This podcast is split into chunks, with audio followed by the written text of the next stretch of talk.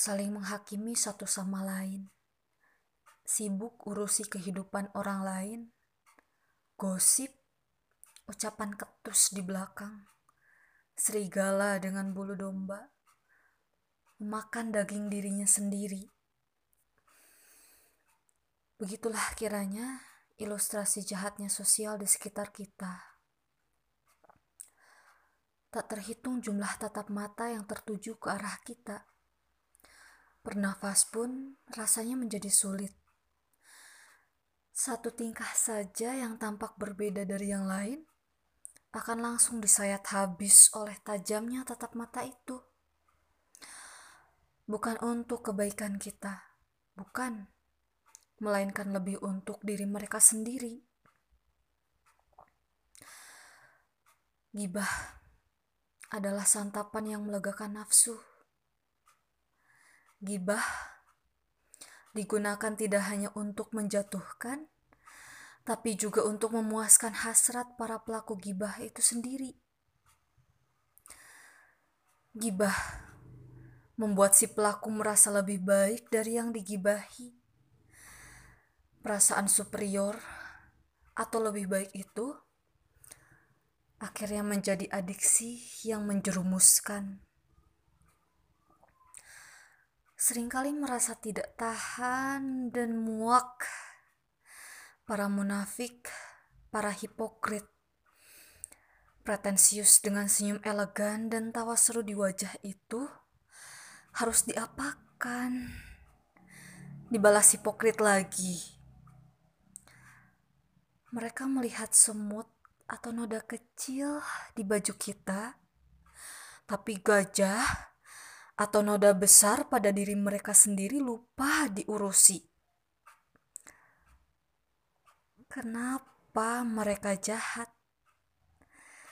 Kenapa mereka rela menyibukkan diri dengan memerhatikan urusan orang lain yang bahkan tidak ada hubungannya dengan urusan mereka sendiri? Tidakkah mereka bisa meninggalkan dan melepaskan kita?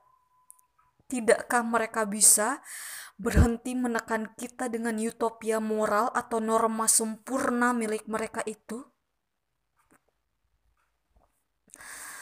Manusia, biar bagaimanapun, adalah manusia, tidak sempurna, penuh salah, dosa, dan sering hilaf.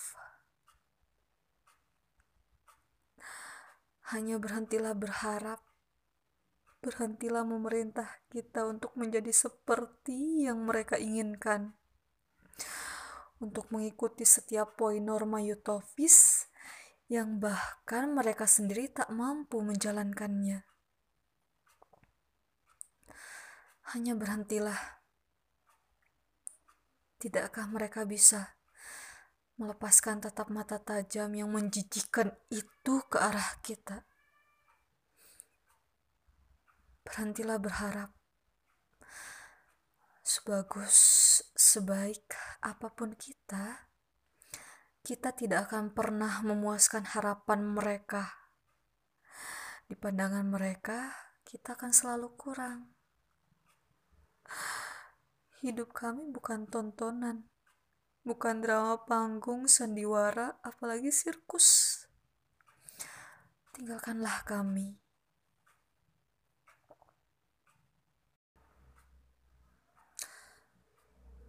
Tuhan kami tersesat. Kami sudah tenggelam ke dalam palung putus asa. Kami dapat salah asuhan.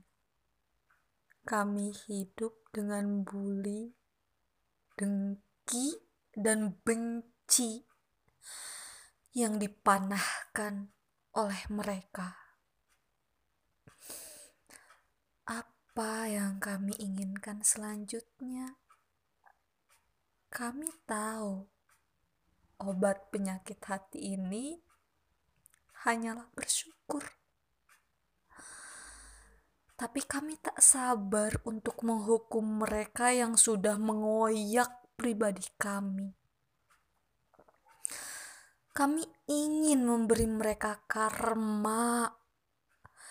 Kami ingin mereka merasakan yang kami rasa, atau lebih buruk, kami tersesat. Tuhan, mereka sebut kami sombong, kami angkuh ribuan kali. Tapi siapa sebetulnya yang angkuh?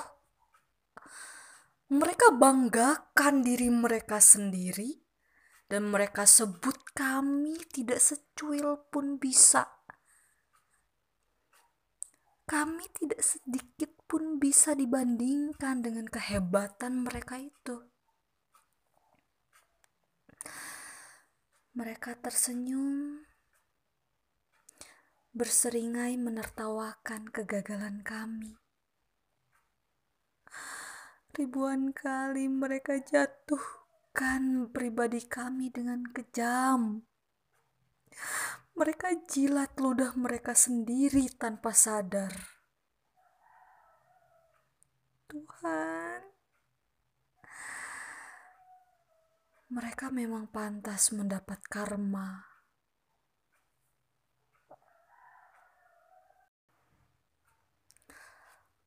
Mengapa kita senang saling hujat? Itu mungkin karena sebetulnya tujuan dibalik hujatan yang ramai itu adalah untuk melindungi ego si penghujat itu sendiri. Si penghujat berburu dan memangsa ego kita, bahkan jiwa kita, sebelum kita yang menghabisi mereka duluan. Seperti itulah mungkin cara kerjanya. Si penghujat tahu ketidaksempurnaan kecacatan moral, watak, hingga jiwanya. Tapi ia sulit menyadari apalagi menerimanya. Rasanya sakit menelan mentah itu semua. Racun, tapi juga obat. Pahit, tapi manis setelahnya. Santapan yang lebih busuk dari bangkai. Jati diri si penghujat. Sisi jahat, sisi bejat si penghujat setiap manusia punya sisi gelap itu, tapi lagi sisi gelap atau aib sulit ditelan, apalagi dicerna. Amat jauh lebih baik jika si penghujat tolak saja sisi gelap itu. Abaikan, sembunyikan, kemudian lempar ke orang lain, ke kita. Dengan begitu, Orang akan melihat sisi gelap kita, bukan milik si penghujat. Sembunyikan punya si penghujat, ia akan tunjukkan atau buka punya kita. Itu cara kerjanya. Semua adalah tentang defensif, pertahanan, atau perlindungan ego.